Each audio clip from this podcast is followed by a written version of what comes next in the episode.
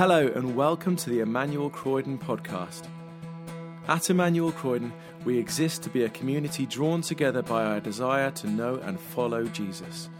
We long to become disciples of Jesus who are equipped to serve Him in the whole of life, transforming families, communities, and workplaces as we love God with heart, mind, soul, and strength.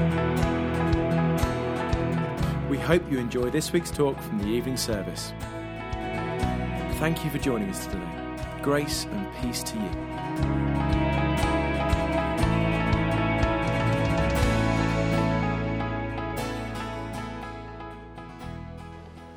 Thank you so much, Sam. And uh, it's lovely to see you all. Thank you so much for coming out this evening. Um, we're going to spend some time this evening thinking about humility. Now, very few people, I think, question the merit of uh, humility.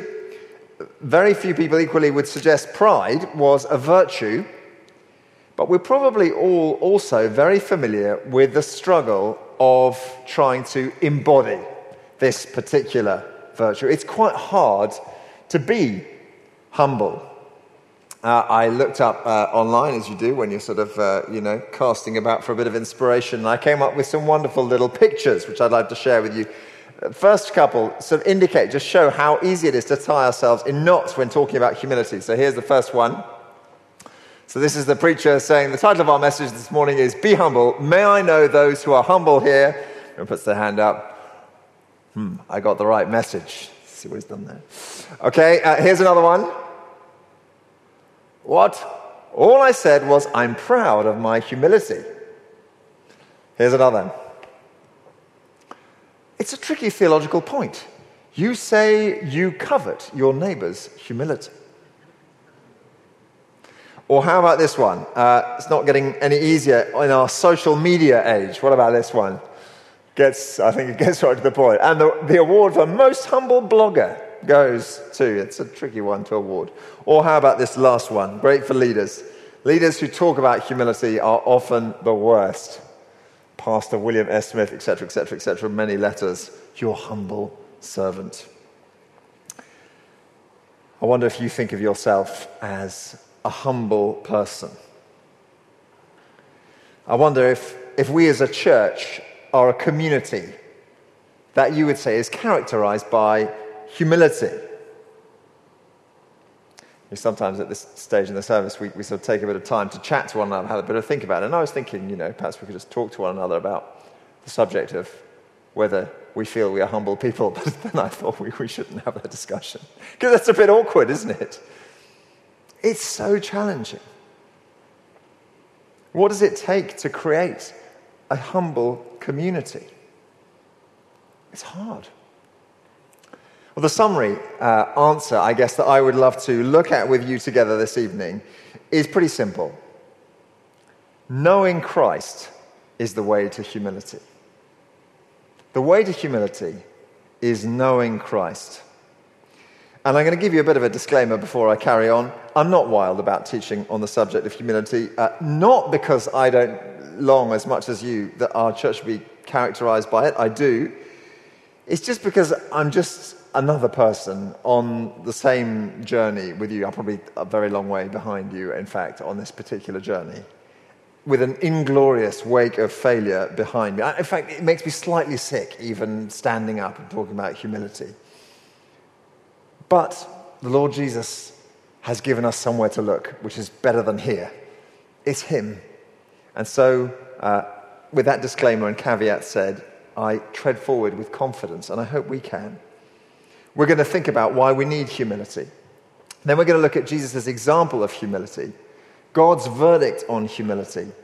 We're going to think about a couple of examples that Paul mentions of humility. And then we're going to think about what that means for us. Well, the first, first thing is this, though. Why do we need humility? Why do we need humility? Well, the reason humility is needed because, is because unity is needed. That's what comes across here. If you've got a Bible, um, you'll be really helped by this. Either open it on your device, or if you've got the Bible there in, in the pews in front of you, page 1189, uh, you'll, you'll find Philippians. Just going a little bit further back, chapter 1, verse 27, uh, it says, uh, Paul uh, says to the Philippians, Whatever happens, conduct yourselves in a manner worthy of the gospel of Christ. And then, whether I come and see you in, in uh, sorry, whether I come and see you or only hear about you in my absence, I will know that you stand firm in one spirit, striving together with one accord for the faith of the gospel, without being frightened in any way by those who oppose you. This is a sign to them that they will be destroyed, but that you will be saved, and that by God. For it has been granted to you on behalf of Christ not only to believe on him, but also to suffer for him, since you're going through the same struggle you saw I had, and now hear that I still have. So he's speaking to these guys, and he's really saying, Look, I want you to be one. You've got some tough stuff coming up. You need to stand firm in the same place. You need to be striving together for the gospel. You need to share in the suffering of the gospel. That's Paul's vision for a church community. We just pause there for a moment, actually. Think about that. I wonder whether church feels like that for you. A bunch of people striving together for the gospel, standing firm in the same place, sharing in suffering together. Is that your experience of church? Something to think about. But the important thing here is how is it going to be achieved? How is this unity that Paul talks about going to be achieved? Well, one thing is he suggests that these Christians need to be of the same mind, they need to have the same outlook. He says, be like minded, believe the same things, have the same love, be one in spirit, one in mind. And then the other thing to be unified that they need is humility. And that's what comes across so strongly in chapter 2 as we saw it. If you have any encouragement from being united with Christ, verse 1, if any comfort from his love, so on and so forth, like minded, keep going. Number th- verse 3, do nothing out of selfish ambition or vain conceit, but in humility consider others better than yourselves. So, if we're going to be unified, we need humility. But what is humility? We know why we need it, but what is it? Well, Paul spells it out here. Humility is, first of all, not being selfishly ambitious. Verse 3 do nothing out of selfish ambition. Selfish ambition is when our plans come first. Now, sometimes they can be just really selfish plans, and selfish ambition is quite obvious in those things. You know, I basically I don't want to talk to you because I want to go home and just watch another box set or something, right? Other times, um, it can still be quite noble plans that we have. It's just they're completely our own plans, and they are so full in our own agenda that actually we have no flex for anyone else. I could give you some time. It's just it'll have to be in the second half of March because my program is full. That's selfish ambition. Uh, it's, so it's without that. Humility is not having that. Humility is also not pursuing empty glory. He says, Do nothing out of selfish ambition or vain conceit. That's when you're after, after a goal, um, say in your career or at school or, or even in your ministry, because of what that goal is going to achieve for your own status. Humility is not that. Humility is valuing others above yourselves. He says, in humility, consider others better than yourselves. The really striking thing about humble people is that you don't notice that they're humble. But you do feel really special when you're around them. Because you notice that they value you more even than themselves. They act towards you as what you are really precious, important, significant as a human being. They value you highly. Imagine being in a church full of people like that. And by the way, that also means that if you want to be noticed for being a good person or a nice person, humility is a terrible way forward. Don't bother with the humility. Do the obvious things, right? Because actually, humility hides you. Humility is valuing others above ourselves. Humility is also looking to the interests of others first before our own. Paul says in verse 4 each of you should look not only to your own interests, but also to the interests of others.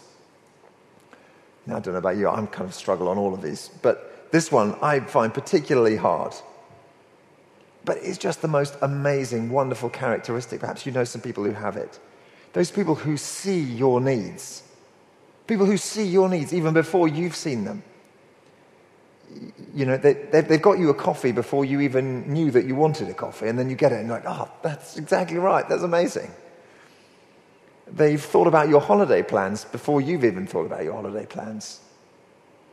They've anticipated your time in hospital and your recovery afterwards because they look to your interests.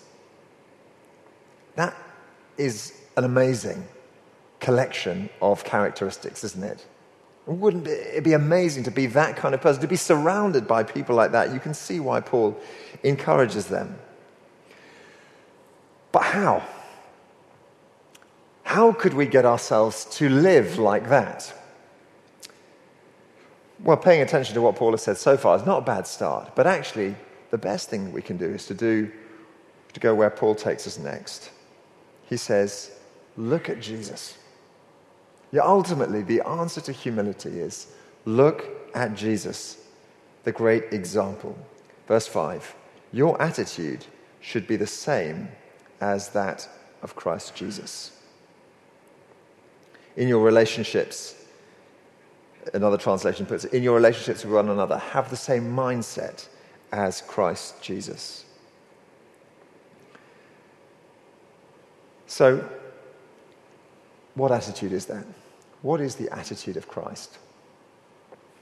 Well, Paul takes us on a journey, and instead of just saying what Jesus' characteristics were, he shows us what Jesus did he gives us, if you like, a history, a timeline. And he starts off by teaching us who Jesus is in himself. Verse 6 Jesus, who being in very nature God, Jesus is God in nature. That's who Jesus is. And then he tells us about what Jesus relinquished. What did Jesus let go of? And basically, it all comes under this basic idea of Jesus giving up his rights. So, uh, it says, who being in very nature God, did not consider equality with God something to be grasped, but made himself nothing, taking the very nature of a servant, being made in human likeness, and being found in appearance as a human being. He humbled himself and became obedient to death, even death on a cross. See, all the things that Jesus gave up. He gave up his heavenly existence, the safety, the glory he gave up his status. He went from God to human likeness. He gave up his role. He went from king in the heavenlies to servant. The one who is served to the one who serves.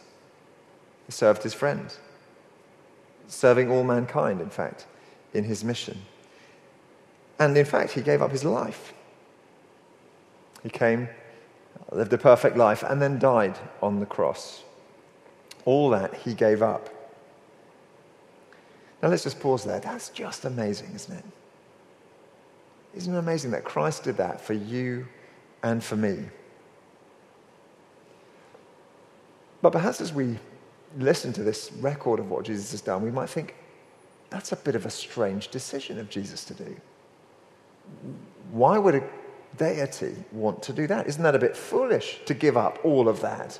When you had it, Jesus, you had everything you needed. What'd you go coming down here for? I mean, did he really have to? How do we know that this was actually a really good thing to do? Perhaps this was just a bit silly. Well, for that, we get God's verdict. Having told us about what Jesus did, Paul then tells us what God thinks of that. And I'm reading from verse 9. He says, Therefore, God exalted him to the highest place and gave him the name that is above every name, that at the name of Jesus every knee should bow in heaven and on earth and under the earth, and every tongue confess that Jesus Christ is Lord. It's like this because Jesus did all that, because he came all the way down, God raised him all the way up. Think of the Queen's award ceremonies. you know, and she, all these people come up and says, well, you know, frightfully well done for setting up that inspirational charity, and you, well done for singing that very popular song and making lots of money, and, um, and so on and so forth. This is God's award ceremony. And who does the award go to? Well, the award is the resurrection, and he rewards it to the one who humiliated himself who brought himself all the way down. Because Jesus humbled himself, God exalted him and gave him the highest honor. You know, in a sense, what God was saying is Jesus was made even more Lord by what he did, if that's possible. This was the most glorious, the most noble expression of his perfect nature that he came all the way down and the Father looks at the humility of the Son and he says, Absolutely. Do you see this? Do you see what he did? This is it. This is the way. I wonder whether you can see that too. I wonder whether when you see the life of Christ, you feel the same way. Absolutely, that, that kind of life. And I ask that question knowing that's quite a significant thing to ask. Because probably most people naturally would look at the life of Christ and go, no, actually, not massively keen on that all going down. I was thinking of kind of just going up mainly. But this is what the Lord rewards. So, we've seen the need for humility. It's there because we need unity. We've seen uh, the example of Jesus' humility as he comes down. We've seen God's verdict on it to raise Jesus back to life, his great reward ceremony. And then in the rest of the chapter, we, do, we get a lovely little snapshot of beautiful pictures of humility in Paul and his friends. I just want to just jump through them briefly. People who live like Christ. First of all, there's, there's Paul himself. Just have a look down to verse 17 of chapter 2. Paul talks about his effort, basically, for his, the Philippians. Verse 17, he says, But even if I am being poured out like a drink offering on the sacrifice and service coming from your faith, I'm glad, and I rejoice with all of you. He, he wants to pour himself out for others specifically for their growth in faith. That's an amazing picture of humility. I wonder, have you ever done that? Have you got a vision for that? Have you got a heart for that? To pour yourself out for the growth in faith of others. I'm looking around this room and I know there's a bunch of people here who have got that heart. I've seen it. Let's pray that that grows in all of us. Next, there's Timothy. Timothy's there um, in verse 19 onwards. And uh, Paul says, uh, verse 20, I have no one else like him who takes a genuine interest in your welfare. I, um, I have this uh, prayer app called PrayerMate. I don't know whether some of you have come across it. It's brilliant. Sort of allows you to put your prayer requests together and pray regularly, hopefully, if you, if you use it regularly. And one of the things there, I always have thoughtfulness because I'm just very thoughtless, frankly. But Timothy here is just brilliant. And we have some wonderful people like this uh, in this church too. They show their humility in the way they express genuine concern for others' welfare. It's just so wonderful just watching it happen. I sort of see someone coming in the door and another person just zooms over to them. So, how did it go the other day when that happened? Or how are you, how are you recovering? Or whatever. That is a type of wonderful type of humility. And then finally, um, we've got good old Epaphroditus, uh, verse 25 um, and onwards. Um, well, let's, let's, let's, read, him, let's read from um, 29, in fact. Welcome him says Paul, in the Lord with great joy and honor people like him because he almost died for the work of Christ, risking his life to make up for the help you could not give me. He was so humble, he was prepared to put his own life on the line.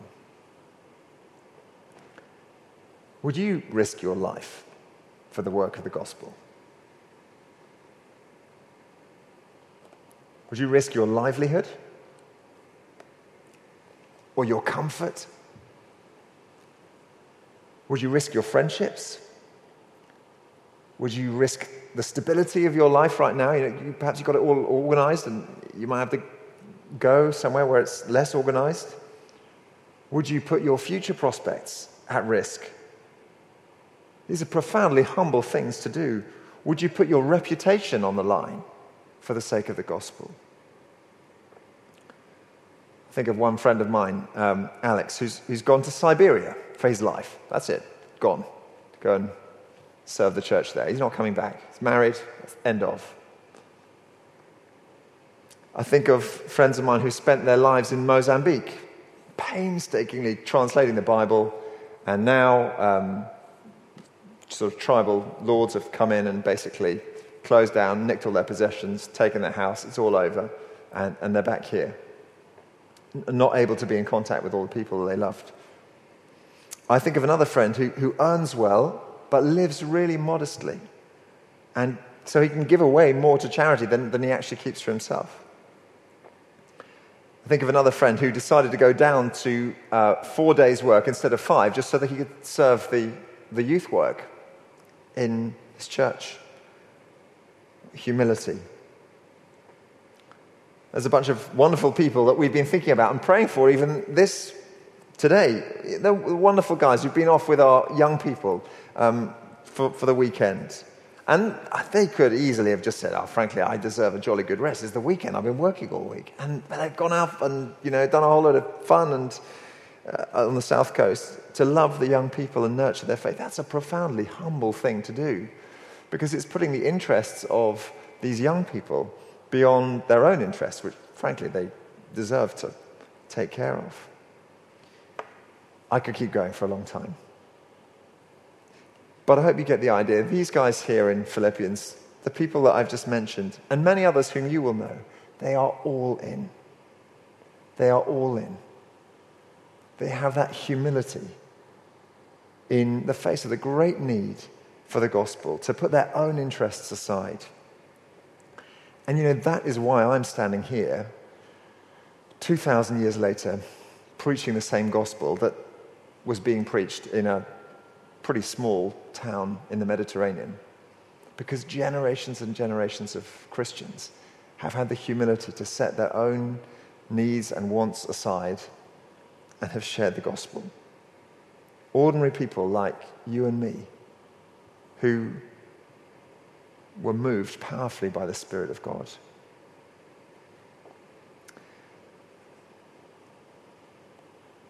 The humility of Paul and his friends.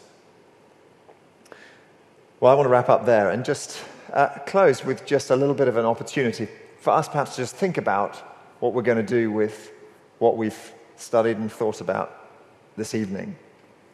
Um, I'll ask the, the band to come up and join me. What about you and me? What about you and me? Perhaps have a think about can we grow in that same Christ like humility? How can you grow? How can I grow in that same Christ like humility?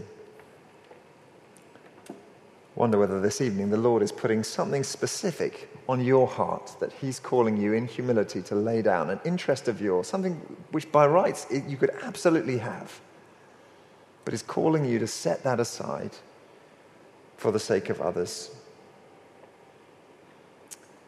Perhaps the Lord is uh, calling you again this evening to some kind of costly obedience to Him. Perhaps the Lord is challenging you in your marriage um, to prefer your, your husband or your wife's interests. Perhaps the Lord is challenging you in the context of church to, to serve your brothers and sisters. You know, living this way is going to look different, and people might think us a little bit strange, as they did the Lord Jesus and as I did the early church, but this is what the Lord still asks of us today. He is looking for that kind of humility. He's looking for people today who are ready to give up their rights. People who are able to renounce those things that they deserve, that their contemporaries would perhaps never think of giving up. So I invite you to just look around. This is, this is our church, these are our people. This is the kind of group that Paul was speaking to you. And when he said, look out not just for your own interests, but for the others, it was the actual others, these actual others. Where is the Lord going to grow us in this way? Which of us is going to go out ahead to love and serve our brothers and sisters? Well, the key to all that humility, for us as it was for them, is to know the humble King, the Lord Jesus, who shows us the way. We'll just take a, a moment of quiet, perhaps to absorb some of those thoughts. And then I'm going to lead us in a time of prayer. First, a time of confession, and then a, a time of really asking the Lord for his help. And then we're going to continue in song. So let's just take some time.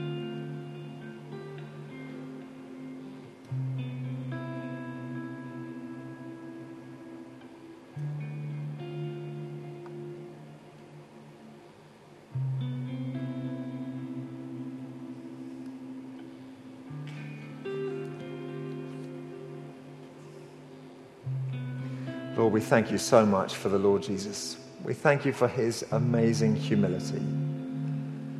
Lord, that he came not needing to, but out of love for us into our world and was obedient to death, even death on a cross for us. Thank you that he did that for us because he loved us so much. Lord, we're sorry for the times that we have looked to our own interests and not those of others for the times we have lived out of selfish ambition, that we've followed vain conceits, where we've considered ourselves the most important things in our own life. Lord, please forgive us for those times and change us by your Spirit and teach us how we might change. And Lord, as we look to the future, Lord, encourage us, give us vision and a hopeful new way of being.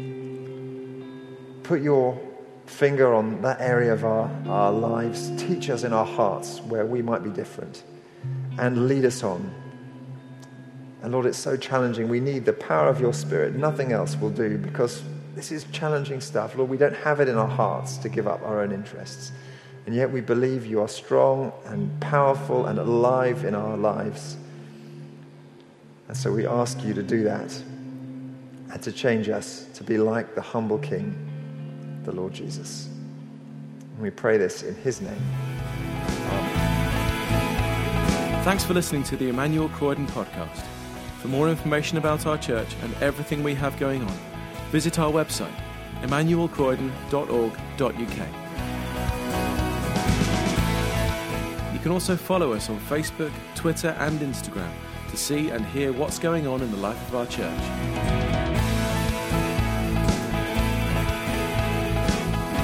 God bless you and have a wonderful week.